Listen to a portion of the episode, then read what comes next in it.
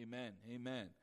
Well, you know, I wanted to ask a question this morning to kind of open it up. Many of you, at least somewhere in your lifetime, have probably uh, been to a professional sport game, whether it be college football or a professional football, or it could be any number of type of games. It might be soccer. That's not as usually thrilling around here as much, but in other countries it's a really big deal. What I'm saying is, you go to some place where there's literally tens of thousands of people, thousands of fans that, and if you do go to a professional game, it ain't cheap. I mean, in other words, these are, are, fans. There's a reason they're willing to spend the money. And I remember several years ago, I was given several times tickets to uh, go to St. Louis to go see the Cardinals. And m- my wife and I invited one of our good friends to go up with us. And, and they were playing the Giants, which happened to be his favorite team from when he was a kid, where he grew up in California. And so they, he was excited about that. And uh, we get there, and there's tens of thousands of people building up, all these fans. I mean, it's like they just come out of nowhere, you know. If you got there real early, you know, you can look around, maybe count a couple hundred, but then all of a sudden it's 30,000, 40,000. I mean, I think they can do somewhere near 50,000 there, I think, something like that. It's just an insane amount of people in one place. And if you look around, though, beyond these fans that are willing to, to go through everything they did to get there and pay all that money, you see a smaller percentage of them, but nonetheless, they're there at any professional game or college game, and that is fanatics. Everybody say fanatics. And what I mean by the fanatics is these guys aren't just fans. These guys are excessive. In other words, these are the guys that, when I was there at the Cardinals game, that were painting themselves red and white. Sometimes their face, sometimes a whole lot more than their face. I mean, and they, they have everything. I mean, every shirt, hat, every paraphernalia you could possibly get. And they come there committed and ready to back up their team no matter what their team does. Whether the team does good or bad, they're fanatics for their team. You know, when we consider fanatics, you ready? Everybody say, I'm ready. I'm going to ask you, are you a fanatic for Jesus? Now, we're going to look into what is a fanatic, okay? And so I want you to be thinking throughout the service Am I fanatical for Jesus? Am I fanatical? Not just a fan. See, there's a difference between a fan and a fanatic, all right? Big difference. Well, we don't want to just be fans of Jesus. We want to be fanatics for Jesus. And so let's look at some things to help us define what is a fanatic. So the dictionary defines the word fanatic as a person marked by excessive enthusiasm or intense devotion. So a fanatic is somebody that is excessive in their enthusiasm and intense in their devotion. And if you look up the word excessive, it means this. So, because I really want to break this down, excessive means exceeding what is usual, proper, necessary, or normal. So a fanatic is excessive, meaning they are not average. Okay? They are not an average person. A fanatic is marked by an enthusiasm that exceeds what is usual, proper, necessary, or normal. A fanatic is also a person marked by an intense devotion. Okay? So let's look up the word intense. The word intense means a person marked by or expressive of great zeal energy, determination, or concentration. In other words, this is a person who exhibits strong earnestness of purpose. They're very focused. And the word devotion, I like this. The word devotion means the act of being passionately dedicated and loyal. Passionately dedicated and loyal. They're doing this, okay? They're not just acting like it, they are passionately dedicated and loyal. So let's put it together here, okay? So, therefore, a fanatic is someone, or described as someone who is enthusiasm exceeds what is usual, proper, necessary, or normal, and expresses great zeal, energy, and determination, and is passionately dedicated, loyal, and extremely focused. That is a fanatic. Now, I want to ask you this with that definition of a fanatic, what if Jesus looked at you and said, You are a fanatic for him? Or what if Jesus looked at me and said, Hey, that's a fanatic for me?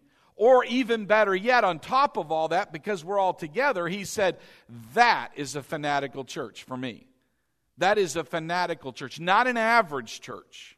I don't know about you, I don't want to be the average person for Jesus. I want to stand out. I really do. And you'll see throughout what I'm going to talk about, I don't mean standing out to say, look at me. I want to be standing out to say, look at Jesus. All right? But that we want to be fanatical. Everybody say fanatical. And I really want to get this in you. A fanatic, in the way we're talking about it, is someone on fire for God. They are loyal, they are dedicated, they are an extreme follower. They're not just someone who is a fan. See, a fan is what? A fan is just a spectator, just someone who likes to observe, okay? Most fans don't even go to the game. They wouldn't spend that much money. Dear Lord, I'm not spending $7 for a hot dog and $8 for a pop and just to sit down in an $80 seat and, and it could rain or it's sweaty, it's hot, it's, it's that they're, they're just a fan. So they'll say, well, I'll just watch it from the comfort of my television. There's a lot of Christians who have that attitude. Oh, I'll just be comfortable and stay back here. I don't want to get involved. I don't want to, I don't want to do anything. I just want to watch. Well, that's not a fanatic. That is not an extreme follower. That is what? Someone who's just happy to generally be aware of what's going on, but doesn't really want to get hooked up and involved. And so we don't want to just be a fan, we want to be a fanatic. So, what is a Christian fanatic? Well, my old pastor, where I'm from, he used to say this a lot. He used to say a fanatic, and I'm going to use the word Christian fanatic, is someone who loves Jesus more than you. Now, I want you to stop and think about that. Because sometimes we could say, well, that person over there, I've seen them at church or I've seen them at different places, and man, they're always witnessing. They're on fire, man. They're the first ones with their hand raised up. They are just always excited. They're always at every workday. They're, they're just, they're always there. They're always up. They're always fanatical. They're always looking for the next opportunity. You say they're fanatical, right? You'd say they're not the average member. They are someone different okay? They're a fanatic. Well another way to say that is well and this this is tough for us to respond to but i would say well they they love jesus more than you or they love jesus more than me. Why? Well the, see what we need to understand is the fanatic's life will express what they're fanatical about. It will leak out in every area. Just like a sports fan. You go you go to a, you go to a fanatic of you know whatever team you could think of. I promise you, there's paraphernalia in their house. They're everywhere. These are the guys pushing for the season tickets, even though they could barely afford them, because they're fanatics about what they what they're into. Well, that's wonderful. And in the world, there's fanatics for all kinds of things like that, and we think that's okay. But the moment a Christian gets fanatical for Jesus, whoa, whoa. Let's not get so serious about this Bible thing now. I mean, we don't really have to get to the point that we really change our life for the Lord. Come on now. I mean, I, I remember people in my life that prayed and prayed and prayed I'd get my life right, that I would start following the Lord. And the moment I did, man, I just went full bore. And they're like, whoa, whoa, whoa. You don't have to really change your life completely to follow the Lord. I mean, you don't have to, you don't have to like follow everything the Word of God says and, and obey the Lord on everything. I mean, come on now. Let's let's let's spread it out a little bit. I mean, you could have a little bit of fun and do these kind of things and go to church and anybody know what I'm talking about? In other words, they don't want you. Fanatical means you went a little further than they did. In other words, I'm more hungry than they are. I, I want Jesus more. I want to please Jesus more. What, what should our life be all about? Our life's aim all about? It should be all about becoming more and more like Christ. That is exactly what your aim in life is. Now, you may have a special call. You may have, God has special things and gifts and abilities for all of us, but there's one thing we have in common, and that is we should all desire to become more and more like Christ. And that doesn't mean we know more about Christ, there's a difference there. Knowing more about Christ is not becoming like Him. Becoming like Him is what? Acting like Him. In other words, what would Jesus do? What did Jesus do? Well, he went around loving people. He would literally give the shirt off his back. He would literally go out of his way to help someone. He would forgive easily. He would heal. He would do what was necessary to help. Well, then you ask yourself, what do I do in life? Do I say, well, I'll help where it's comfortable, as long as I don't get uncomfortable? See, the, you know, isn't it amazing? The American vision, so to speak, is to get prosperous enough that we're comfortable in life. And I want you to know that God is not an American. He's not an American. Now, I think America is the greatest country in the world. How many would agree with me? All right? I mean, I think America is great. And I, and I, I, and I love America. But I want you to understand God's not America. He's not into voting. he, he is a, he's not a Democrat. He's not a Republican. Even though we would like to say that the devil's on the Democrat side and God's on the Republican side, he's not. I mean, he, he is God. You understand what I'm saying? He is the king, amen, over it all. And so sometimes as Americans, we think, well, we're it. I mean, this is the way. You want to be a Christian? Follow me and look like me. And so we also have this thing about being comfortable. That our whole striving in life is getting the point where we can be extremely comfortable. And there's nothing wrong with comfort except when it gets in the way of being a fanatic for Jesus. That's where you need to draw the line say, no, Jesus trumps my personal comfort right now. I need to make the decision that I'm going to obey him at all costs. Whatever he says in his word, whatever he wants me to do, I'm going to do. Yes, sir. Amen? Well, I guarantee you in this message, you're going to be thinking, man, where am I at? Don't be thinking about someone else. Don't be thinking about your spouse or don't be thinking of, you just think about you. You look in the mirror of your own life and, and ask yourself, how hungry I, am I for the Lord? Am I still as hungry and thirsty as I once was? Am I still as passionate as I once was? Or do I just drum it up? When I need to, I can act passionate. When I need to, I can act like God is number one. But the question is, what does your real life say? Your words, your thoughts, your actions, well, they are what express what's most important to you. What's most important to you. And see, we can get so lost in so many other things in this life and forget what is most important. When it all comes down to it and we leave this life, can you take anything with you? Nothing. The only thing you can take is people that you help reach for the Lord, whether it be prayer or whether it be you witnessing and getting involved in their life. The fact is, you, we can work so hard in this life. And you know what? That's why Jesus said, listen carefully. That's why Jesus said, don't work so hard to gain things. He said, what? Seek first the kingdom of God and his way of living and doing. And all these things will what? Be added to you.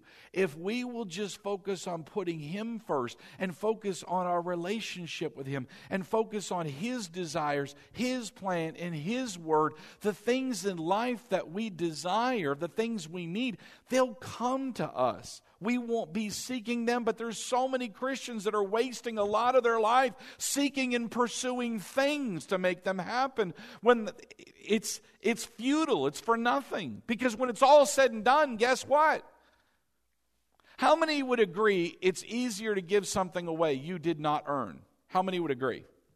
If you have to work really hard to save and scratch and, and all kinds of work to get something, and the Lord said, I want you to give that away, and you're like, but Lord, that was five years of my life. I mean, you know what I did to get that?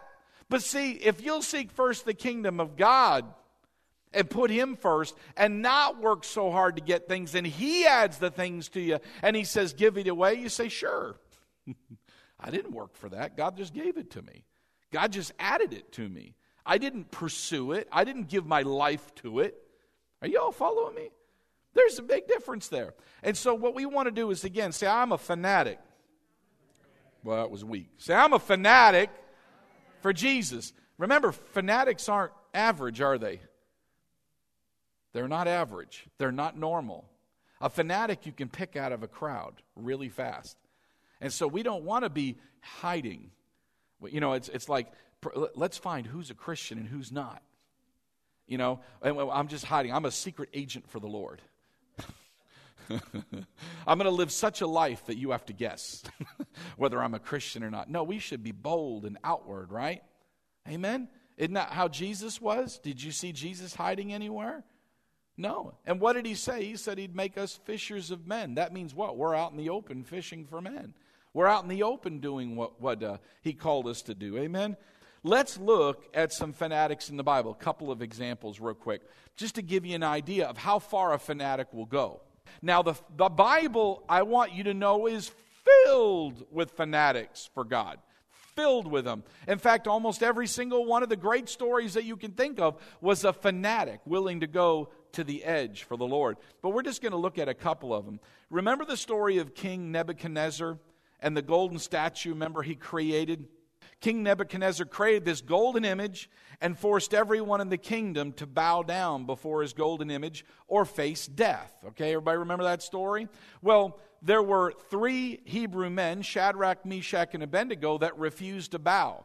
Now, they were not just nobodies, okay, but they were Jews run by an operation that was ungodly, okay? So they're there and God's blessing them, but then came this decree from the king, and, and you cannot take back the word of the king, okay? When the word has gone out, and so that's why a king should really what? Thoughtfully give his words out because uh, remember the Midas with the golden touch? Well, that seemed like a great thing until everything started turning to gold, right? He regretted what he did. Well, the word of a king, he can say something and then regret. Shoot. But he can't take it back. It's written. That's the way it is. So he makes this decree, and he actually probably admired these three men. He didn't like this idea. So he's upset, though, when he hears word comes back to the king that these three guys aren't bowing. And so he calls for the three men personally. So apparently they meant something to him. All right? They were important people in his kingdom. And so he calls them forth and personally speaks to them and tells them, listen, guys, I'm going to give you one more chance. Okay? And uh, you know the story that they didn't take that chance. he said, Listen, if you don't do this, I'm going to throw you into that fiery furnace. In other words, that was certain death. And that was his threat. And they said, Listen, king, you can do basically whatever you want, but we're not bowing. Now, how many would agree these guys are fanatics? I mean, they're not just God fans, because a God fan would say, Where do I sign up and can I get knee pads? How many would agree? A fan is an average person is going to do what? Like everybody else in the kingdom. Get down on their knees and bow. But see, these guys, no. They believe in their God whom they have not seen. They have not seen God, but they believe in him and they believe his word and they know he's true to his word. And so they they say, "We're not bound, king. You can do whatever you want. We believe that our God will save us. But even if he doesn't save us, we're not bowing. So let's jump into this story. Dan- Daniel chapter 3. You can look on the screen, verses 16 through 18. Shadrach, Meshach, and Abednego answered and said to the king, O Nebuchadnezzar, we have no need to answer you in this matter. If that is the case, in other words, after the threat of throwing the fiery furnace, our God, whom we serve, is able to deliver us from the burning fiery furnace. And he will deliver us from your hand, O king a lot of times we read this story and say, man, these guys were willing to just die for the Lord. I don't believe they believed they were going to die. I believe these three men in faith said, Our God will deliver you from your hand, O king. And I mean, they meant it. We don't emphasize on these guys were faith guys. They really truly believe that you could throw us into that fiery furnace, you can do what you want, but we're not going to burn. God's going to save us. And now they don't know how he's going to do it. They don't know, but they said, even if our God said he wasn't going to for whatever reason, then we burn, we burn. But we're not bowing. That is a fanatic. How many would agree? That is fanatical. So again, we have here verse 17. If that is the case, our God, whom we serve, is able to deliver us from the burning fiery furnace, and he will deliver us from your hand, O king. But if not, Let it be known to you, O king, that we do not serve your gods, nor will we worship the golden image which you have set up. That is absolutely fanatical. They were willing to give their lives for God, willing to go that far. Now, they believed, again, God would save them, but they had no, other than God's general word that He would protect us, that's all they had to stand on. That's all they had. But the fact is, they were not going to bow. What would you do if a gun was pointed to your head and said, deny Christ or die? What would you do? You say, well, I would, I would absolutely not deny Christ. Really? Well, I heard someone say one time that if you won't live for Christ on an extreme level, you certainly won't die for him. Does everybody hear what I said? If you won't live for him on an extreme level, what makes you think that you would die for him? It's easy for us to give words to say, I'd say, take me out. I would not deny Christ, no matter what. No matter what. You can do whatever you want to do to me. I know whom I serve and whom I believe in. I didn't say what I believe, I said whom I believe. Do you see the difference there? I know him.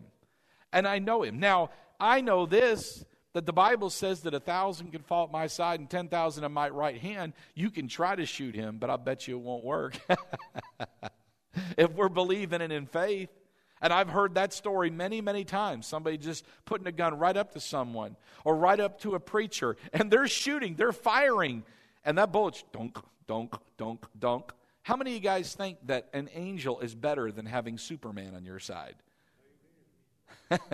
I mean, that angel could just tick, tick, tick. I mean, it ain't touching you.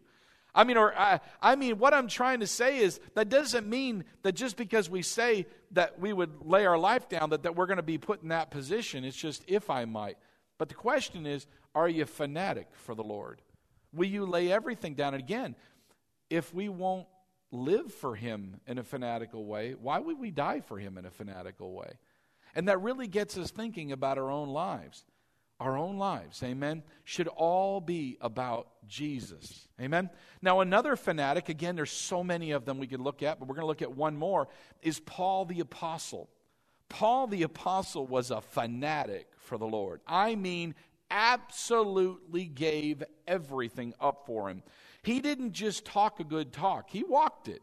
And I mean, let's look at some of the things that he had faced. I mean, no matter what the challenge, what the circumstance, uh, good or bad, he was absolutely sold out to Jesus. Now, let me ask you something. Are you sold out to Jesus? Before you answer that, think about it. What does sold out mean? There's no more room for anything else.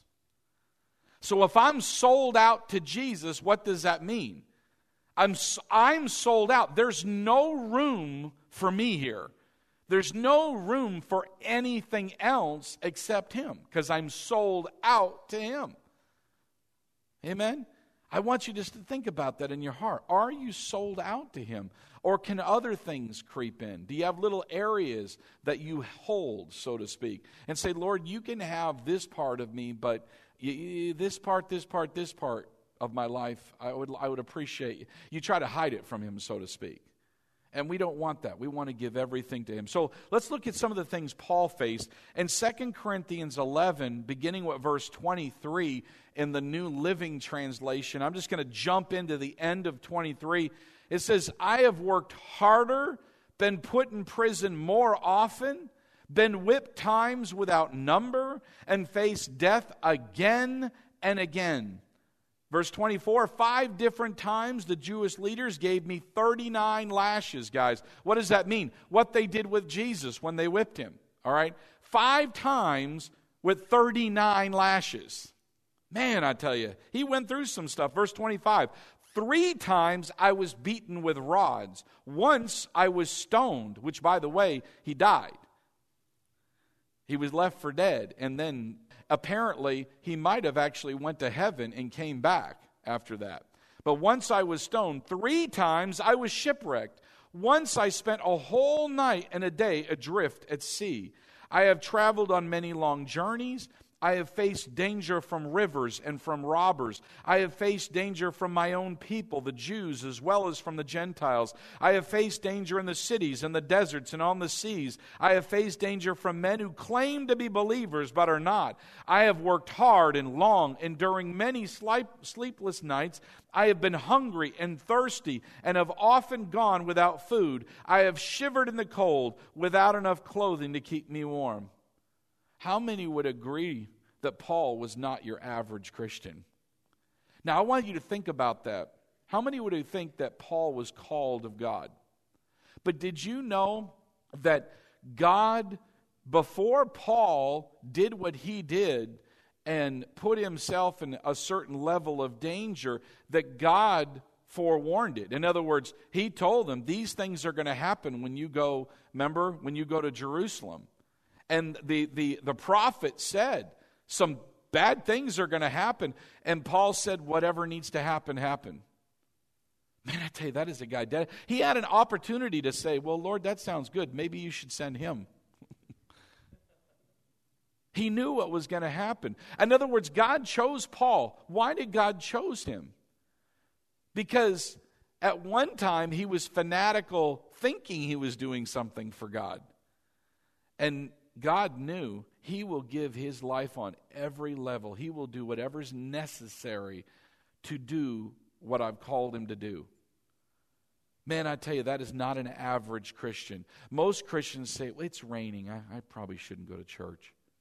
I might get wet. Am I wrong? I guarantee you, we have a good storm. And I'm not talking about flood storm. I'm talking about just some rain coming down. There will be people who don't come to church because it's a little uncomfortable, you know.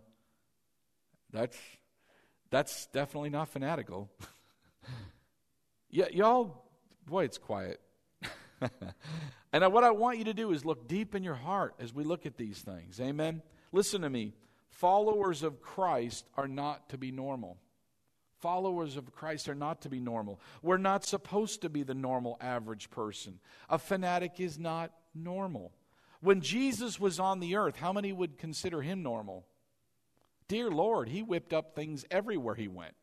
I mean, there was there, I mean, I'm serious. Everywhere he went, something was stirred up because Jesus was not normal. He was not average. He stood out. How many would agree he was fanatical at fulfilling the will of his Father?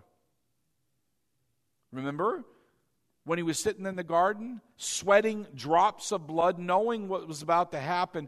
And he, and he prayed, Father, if there's any other way. And then he mustered up the strength with the Holy Ghost inside him. Not my will, but your will, Lord. Not my will. And he got up and he kept on going. You and I have the same capability. You say, well, he's the Lord. Well, that Lord lives in you. Amen? That same strength. Can we do all things through Christ who strengthens us? In other words, we can face things, we can do things. That doesn't mean, guys, that you're going to face whippings and beatings. But sometimes we won't even share Christ for fear that someone might call us a name. We're not, they're not going to, no one, no one in Muskogee is going to stone you. Okay? Right? No one's going to do anything like that. But we're, we're afraid we'll be ostracized. We'll, we're afraid if I say anything, if I'm bold about it, if I just stop in the grocery store and I just come out and, and say, Can I pray for you right now? and get on your hands and knees while they're in a wheelchair and put your hands on their knees. Well, God forbid if I do that, everybody's going to see me. Think about it for a minute. Would Jesus hesitate? Not in the least. He would not hesitate at all in any way, shape, or form. In fact, remember when Lazarus, his friend, died? And it was took him four days to get there. Now he got word beforehand. Then he got word that he had finally passed on. And it didn't seem to hurry him up. And he made a comment to the guys that the glory of God's about to be revealed. In other words, he it's like he almost slowed down and waited a little bit just so we could have a bigger show. And boy, I tell you, man, that was a show. I mean, a dead man walks out after being dead for four days, and he's walking out in his own power. I'm telling you what, that's that's a show. That got some attention. Well, the fact is, is Jesus had no problem drawing attention. Okay, he had no problem doing the works. Well, the Bible says what you and I are to do the works of Jesus. Didn't he say that you would do these works and greater works would you do? There's more of us to do them. The fact is, what we need to do is, is look at God and the way he is. How many agree that God is more than enough? He's never just enough. He's more than enough. He always does above and beyond. The Bible says he does above or he exceeds our imagination. He does super abundantly above and beyond. He's not average. Everybody get with me on that? He's not average, and you are his children. We're not average. Amen. We are not average. We are not to, meant to be average. We're followers of Christ. Our whole goal in life, as I mentioned earlier, is to be more and more like Him. And we need to ask, what did Jesus do? And then we do those things in our life and be bold about it. He told us what? Go in my name and what? Cast out devils, lay hands on the sick, right? I mean, He told us to do these things boldly, not I hope this works. I don't want to be embarrassed. They'll talk about me. You know, let me pray. Come here. Come here. Don't want anybody to hear us. Okay. Boy, that's praying boldly. That's just earth moving, you know. I mean, come on. Why not just be bold about it? Put God on the spot. Do you think, listen, do you really think your Heavenly Father is going to stand there and, and just watch you and people make fun of you? Or is he going to stand and say, I'm so proud of them? Man, I tell you, let's show off big, Gabriel. Let, let's do this big. You understand what I'm saying? I mean, what I'm saying is if we will be bold for the Lord, if we would stand out for Him, if we would be fanatical in our life, He will show up on the scene. He will make good on His word. He's not just going to leave you there hanging. I have seen it time and time again in my life where I would do things and I'd just step out there and I would tell them, I mean, God would just inspire me and I would tell them, before the day's out, that pain will be gone. That's a bold statement, isn't it? To say that. But I am stepping out there. Why? This person needs a jolt of faith. And so I would say it and I'd declare before the day's out in Jesus' name, that pain will be gone in Jesus' name. And now, see, that person didn't know anything about the Lord. They needed that. And then all of a sudden, the end of the day, and they're thinking, wow, that, that pain's God. Man, God's real. Man, I want him. You understand? And then they start to cry out to the Lord, and then things change in their life. But see, we have to be bold. We have to step out, praise God, and not be ashamed. Let me ask you this question, but I want you to listen closely to this statement. If someone were to examine your life, would you be guilty of being a Christian without saying you're a Christian? Could they look at your life and narrow it down without you saying one word? Could they look at your lifestyle but the choices you make, how you handle yourself, what you do with your finances, how you handle this, how you handle yourself in a tough situation. Could they say there's something different about you? You're not like the rest. You see, we're not meant to be average. Amen? We are not meant to be average. Well, this morning I'm going to start really fast. I said all that to get to this. Okay, you ready? Uh, don't worry, we'll finish it next week. But I'm going to give you six characteristics over the next two weeks of what a fanatical Christian would look like, what they would be, or their characteristics. So, what I want you to do is, if you got a piece of paper, I want we're going to do like an acrostic style. So, go F A N A T I C. All right, give a little bit of space. All right, we're only going to hit two of these points, these characteristics this morning for the sake of time. But so again, these are characteristics I believe that a fanatical Christian should have in their life. And so the first one is F for fanatic, and it is a fanatic is fearless. So that's going to be fearless. Fearless. Now, you remember the story of Queen Esther, the great story we remember? It's a great example of being fearless. When the evil Haman petitioned the king to issue an edict that allowed for the killing of all the Jews in the kingdom, Queen Esther, who was a Jew, was in the position to save her people. Now, the Bible says, if you want to write this down, in Esther 4.14, she was conflicted about this because you don't just walk before the king. If she went to the king without being asked and he's not in the mood, he right there, her head could just be cut right off. That's the end of her, you know, or she could be thrown in a dungeon forever. So, in other words, her life is at the king's pleasure, so to speak. So she knows I need to do something to help my people, but I could die. I mean, he might not receive this real well. And Esther 4:14 says that God had placed her in the kingdom of uh, in the kingdom for such a time as this. In other words, that it wasn't a coincidence she's at where she's at. I want you to know, everyone here, look at me for a moment. It is not a coincidence you're here right now.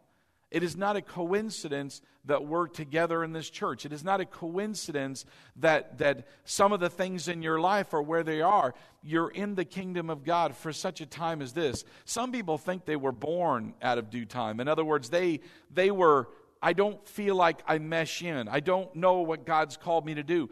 Trust the fact that as you pursue Him, it will be revealed to you more and more and more detail. But the fact is is that Esther was in this situation and had to be encouraged. And the word of the Lord was, "Well, Esther, perhaps God put you in the kingdom for such a time as this." In other words, could it be that God's whole plan with Queen Esther was to get her in the kingdom to save her people? I really do believe so. And so, after fasting and praying, I want you to notice something. She had all the Jews Everybody fasted, everybody prayed. So is prayer important, right? That's what we see. She didn't just go wing it, she fasted and prayed, and then she boldly proclaimed this. After fasting and praying, she got enough strength to go with her people and said, If I perish, I perish, but I'm going to do it. I'm going to do the right thing. So she's like, If I die, I die. And so she goes before the king and she asked to see the king, and humbling herself before him, she requested protection for her people. And the king issued a counter order. He didn't, remember, he's got to keep his word. He gave the word. He was tricked into giving the word to kill the Jews. So what he does is he gives the Jews power to protect themselves. And the other group doesn't know that the Jews are going to be protected. They're going to be ready for battle, in other words. And so one countered the other, and therefore the people were saved. But I want you to know something that's very important. It was because of Esther's fearless faith that her people were saved. In other words, 2 Timothy 1 7 says, For God has not given us a spirit of fear, but of power and of love and of a sound mind.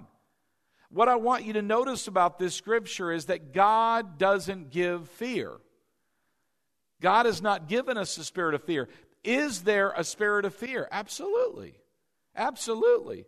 Uh, many of you have faced fear. You know what fear, I mean, fear, I mean, dread. You can almost feel it, all right? You're aware of it. You're afraid. Well, God did not give us that spirit. What is spirit did He give us? Well, He gave us His spirit, right? Full of power and of love and of the, uh, a sound mind, right? So, can that counteract or push back fear? Absolutely. In other words, is God bigger than fear? Right? What I'm trying to say is this listen closely to what I'm saying.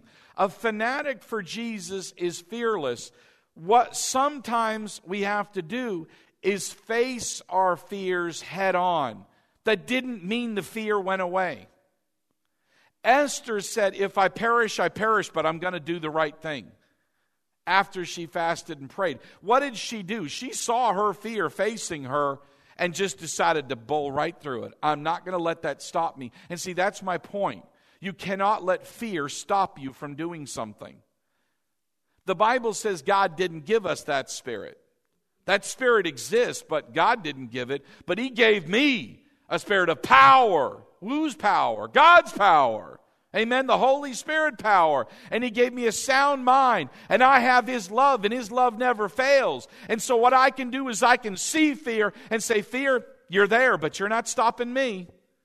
You understand what I'm saying? Sometimes we have to just do it afraid.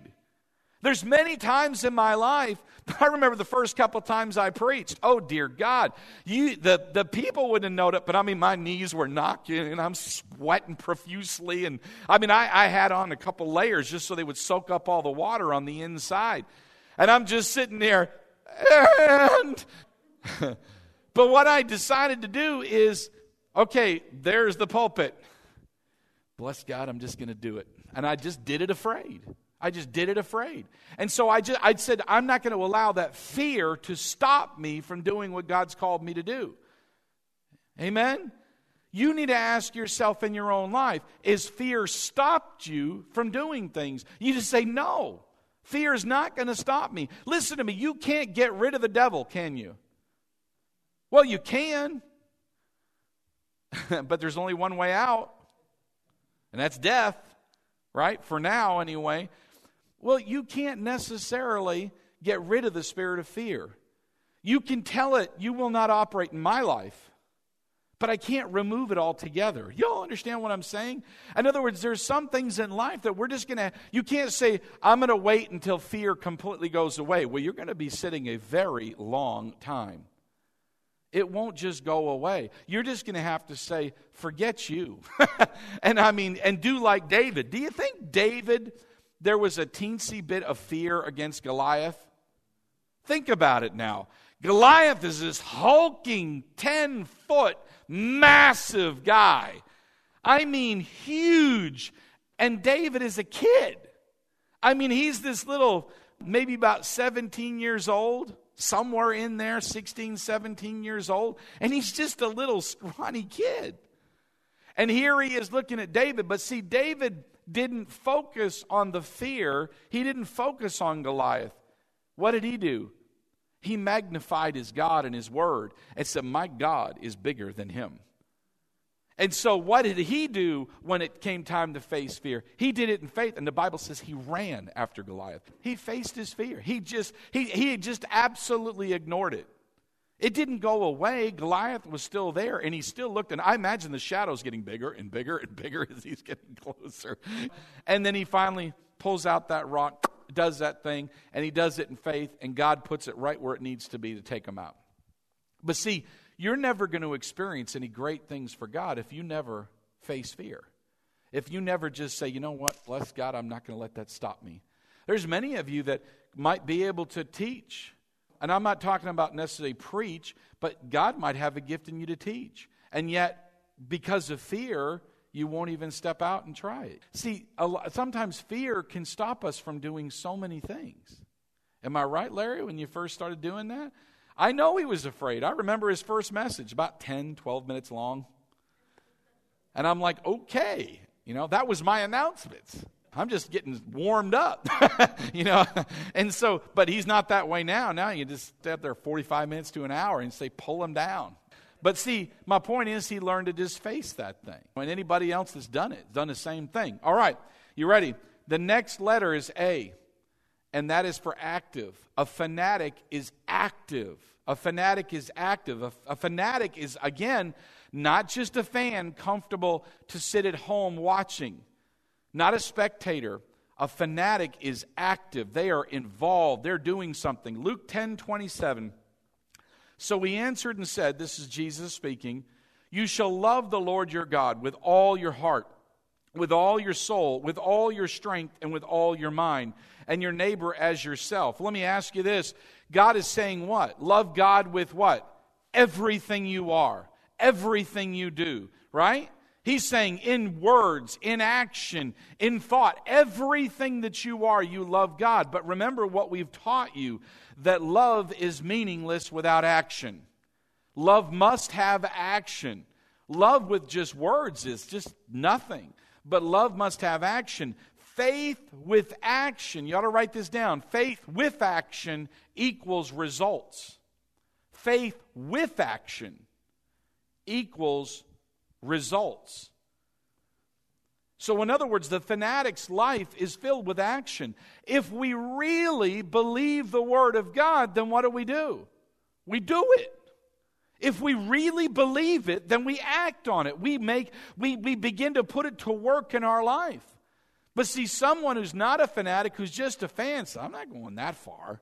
I mean, come on now. I'm not going to put that much effort and work into it. They really don't believe it. Everybody say, I'm a believer. So, what do believers do? Believe. In other words, I believe it, therefore I do it. I act on it, right? Now, listen, Andrew Carnegie said this As I grow older, I pay less attention to what men say, I just watch what they do. How many agree that actions speak louder than words, right?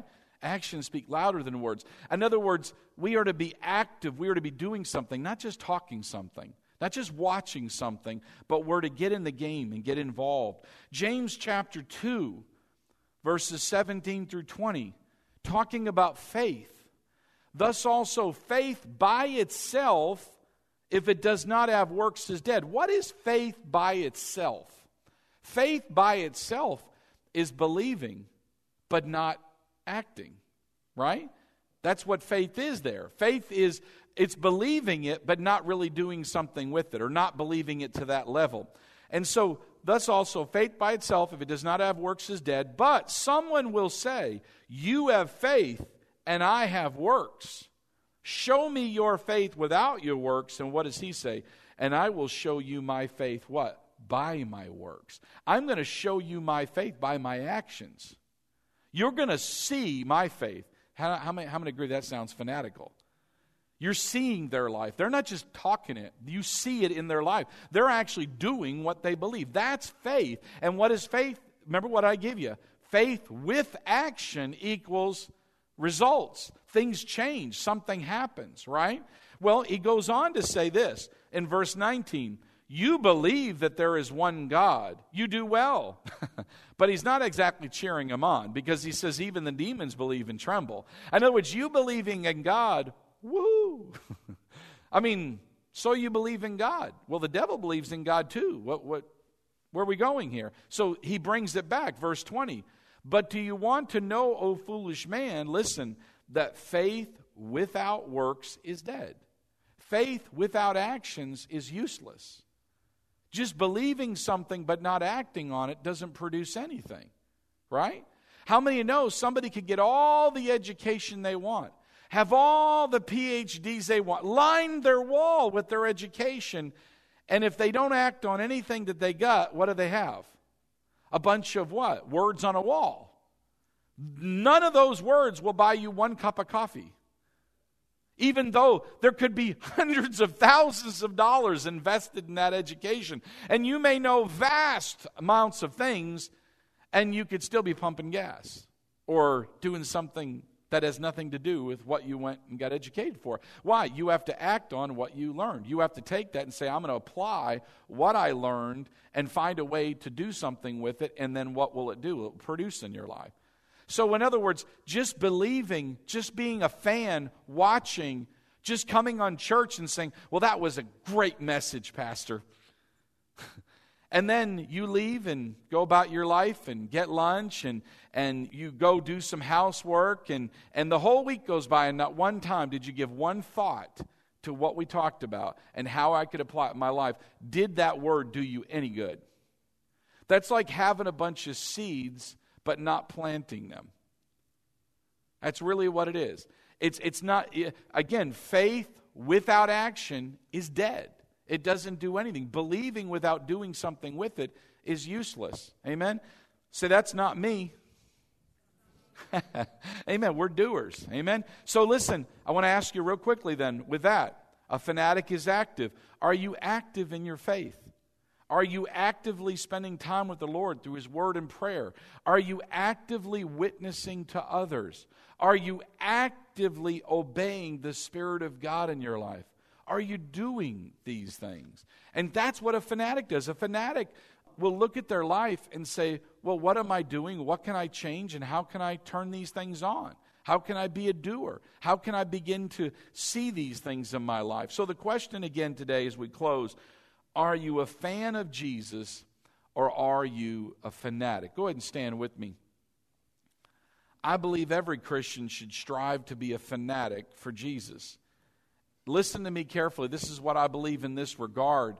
I believe that we should give everything for what we believe and who we believe in. Everything. Everything is laid out to the Lord. We believe in Jesus and what he did for us and is continuing to do in our lives. How many believe that Jesus isn't done with you? He's still doing things. Did you know that Jesus is ever interceding for you, our high priest in heaven? What is interceding? That means he's going to the Father on your behalf. He's speaking over you. Father, I healed them. Father, by my stripes they were healed.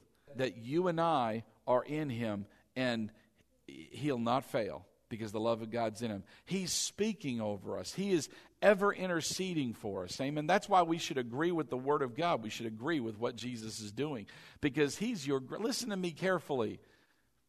Jesus is your greatest champion. He is cheering you on. He's there to help us. Amen. With everything in life. Amen. Doesn't that sound good? alert your faith. Jesus is Lord. Alert your mouth. Alert your face. Listen carefully.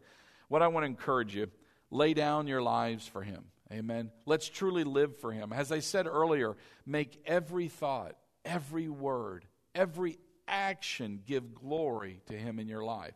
Don't just let life pass you by. Don't get involved. Do something for the Lord. Become a fanatic. Amen. Don't be average. Amen. Did you get anything out of today?